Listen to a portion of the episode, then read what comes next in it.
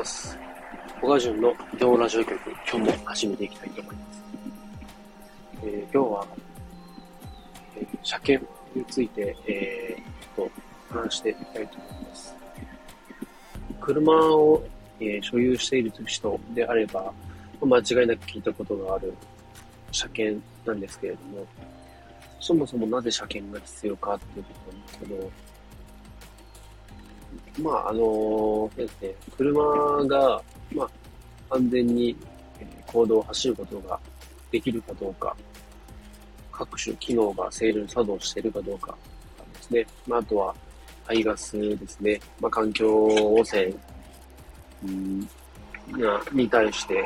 ちゃんと基準値守っているかどうかとか、そういったことを見ていくんですけども、以前僕自身ですね、数年間、整備士として働いていたこともありまして、そこで感じたこととかをですね、含めちょっと解説していきたいと思うんですけれども、車検、一応法律上というか、制度として決まってまして、安全に乗れるかどうかっていうふうに言われてますけど、一整備する側の意見としてはですね、車検に受かったイコール安全の保障ではないということですね。結構、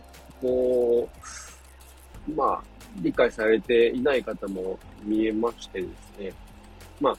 車検を受けたから、当分次の車検までは安全に乗ることができるっていうふうに思っている方もいるんですけれども、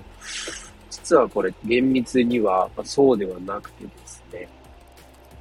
最低限、本当に最低限の基準を満たしているっていうだけであって、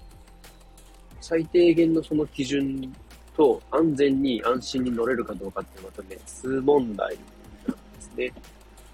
例えば分かりやすいところで言うとタイヤなんですけれども、タイヤの溝ですね。当然走っていたりすると、溝も少なくなっていきますし、あとは、製造から年数が経ったタイヤ、ゴムなんで劣化していって硬くなっていきます。そうすると、ひび割れなんかしていって、で、そのままずっと使っていると、最悪は、走っている途中で急にバーストっていって、タイヤが破裂するんですけども、そういうことが起こるわけですね。ただ、車検では、本当に最低限の溝っていうのが、1.6 ミリっていう数値があるんですけれど、そうですね、新品の状態に比べて、だいたい2、3割程度ですかね。それぐらいになったらもうちょっとアウトだよっていう数字があるんですけど、正直、それよりもっと手前の段階でもう溝が少なくなってくると、例えば雨の日、大きな水たまりを踏んだ時とかに、溝が少ないと、ブレーキ踏んだ時に、ブレーキが効かないだとか、あとは、タイヤのひび割れ、劣化に関しては特に決まりがないので、ぶっちゃけ溝が残ってるから、タイヤ古いけどいいよねって言って、その車検通すことはできるんですよ。ただ、車検は今言ったように通るけど、劣化してて、ひび割れが起きてて、そんなタイヤで、あなたは大事な人を、家族や友人、子供、親を乗せられますかという話なんですよ。もし、大切な人を乗ってる時に、さっき言ったようなバーストっていうのが起きてしまって、もしそれが高速道路上なんかだったりすると、当然すごいスピードが出てるわけで、そんな状態でもしバーストが起きてしまったら、車はコントロールを失って、最悪、スピンして、他の車や壁などに激突、最悪は死亡事故なんてことも全然あり得る話なんですね。で、結構保安基準ってことでいろんな項目が定められてて、それに沿って車検場は、チェックをしていくわけで、もしそれに適合しない場合は、修理だったりだ交換だったりだとかっていうのをしていくんですけれども、まあ、やっぱりこう車に乗る上でその辺最低限の知識は必要だとは思うんです。まあ、とは言ってもなかなかそこはまあ浸透していないんじゃないかなっていうのが結構、まあ、整備士として働いていた時のこう感想で。まあいろいろ専門用語でやっぱ当然喋られると聞く方も当然何が何だか分かんないっていうのもありますし、まあ、その辺は整備工場のまあ直接を担当する整備士の人とかその辺にもやってきちゃうとは思うんですけど、でもちゃんと安心して、まあ、車を乗るためには最低限以上のやっぱりメンテナンスが必要ってことなんですね。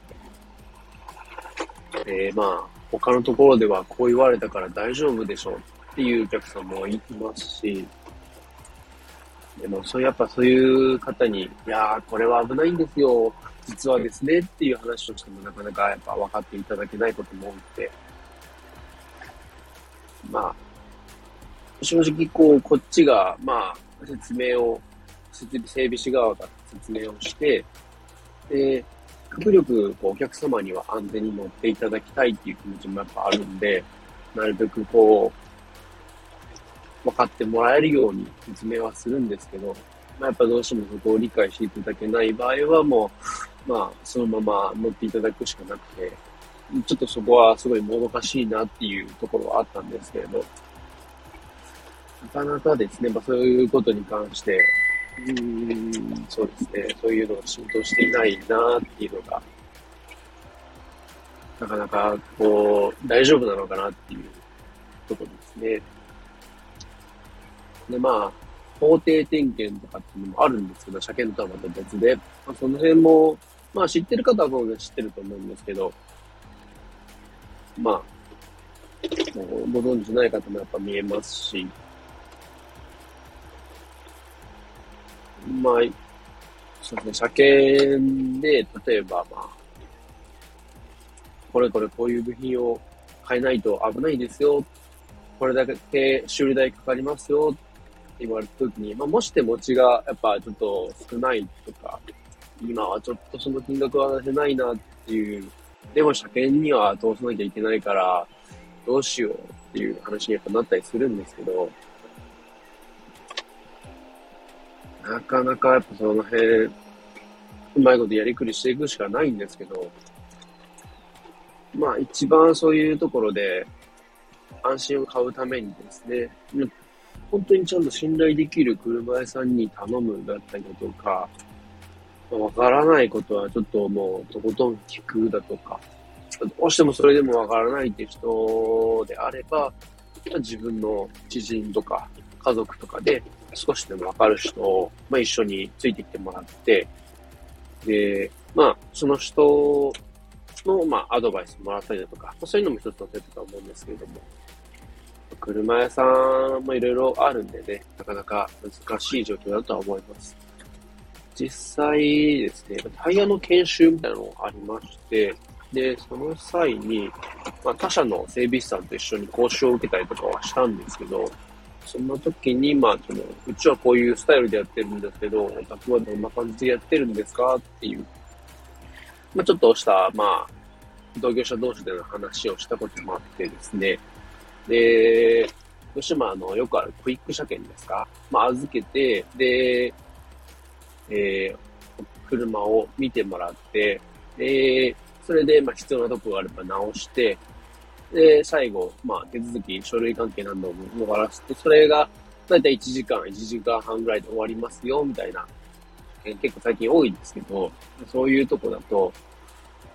まあ僕が働いてた場所だと、1台につき2人から3人で、まあ、車を見て、まあ、作業してっていう風に進めていくんですけど、まあ、場合によっては、1人で1時間で終わらせなきゃいけないっていうような、まあ、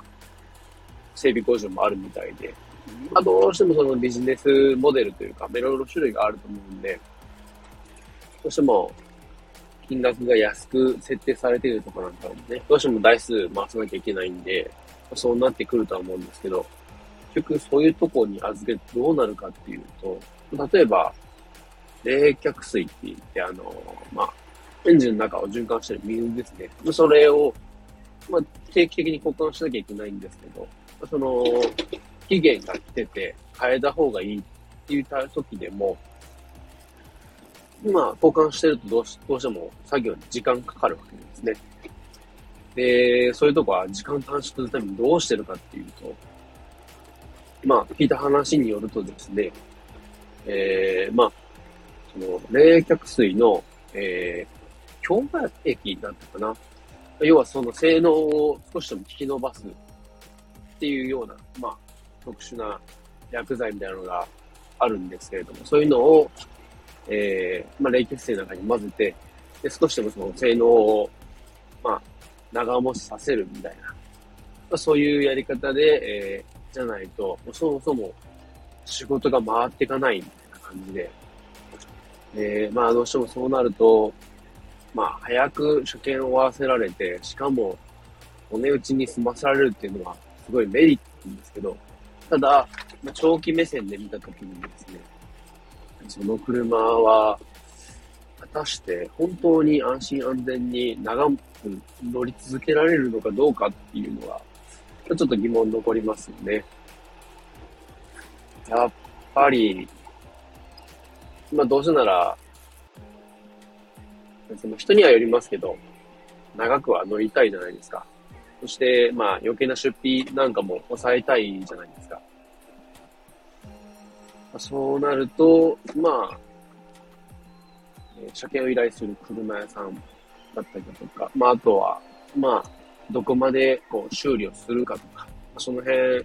最低限は、考えていかなきゃいけないのかなと思います。僕とか僕の周りはですね、車好きな人も多いんで、やっぱ最低限の知識を持っている人が多くて、そういう人たちであれば、最悪自分で、車触るの DIY 好きだから自分でやるよ、みたいな人がいるんですけど、そういう人たちであれば全然、後で、車検が終わった後で、おいおい交換するよっていう人もいるんで、それは全然いいんですけど、そうでない場合はやっぱりどうしても、やらなきゃいけないとこはもちろんですけど、プラスアルファでやっといた方が、車は長持ちできます、しますよとか、そういうとこですね、ちゃんとやっとくべきじゃないかなと思います。それが結果として、何かしらのトラブルを防いだりだとか、っていうことにつながるんで、車を乗る以上は、ハンドルを握る以上は、最低限、そういうメンテナンス、特に自分の車に関しては、家族の車に関しては、ちゃんとその辺をしっかりやっていってほしいなと思います。こんなところで、皆さん、今日もご安全に。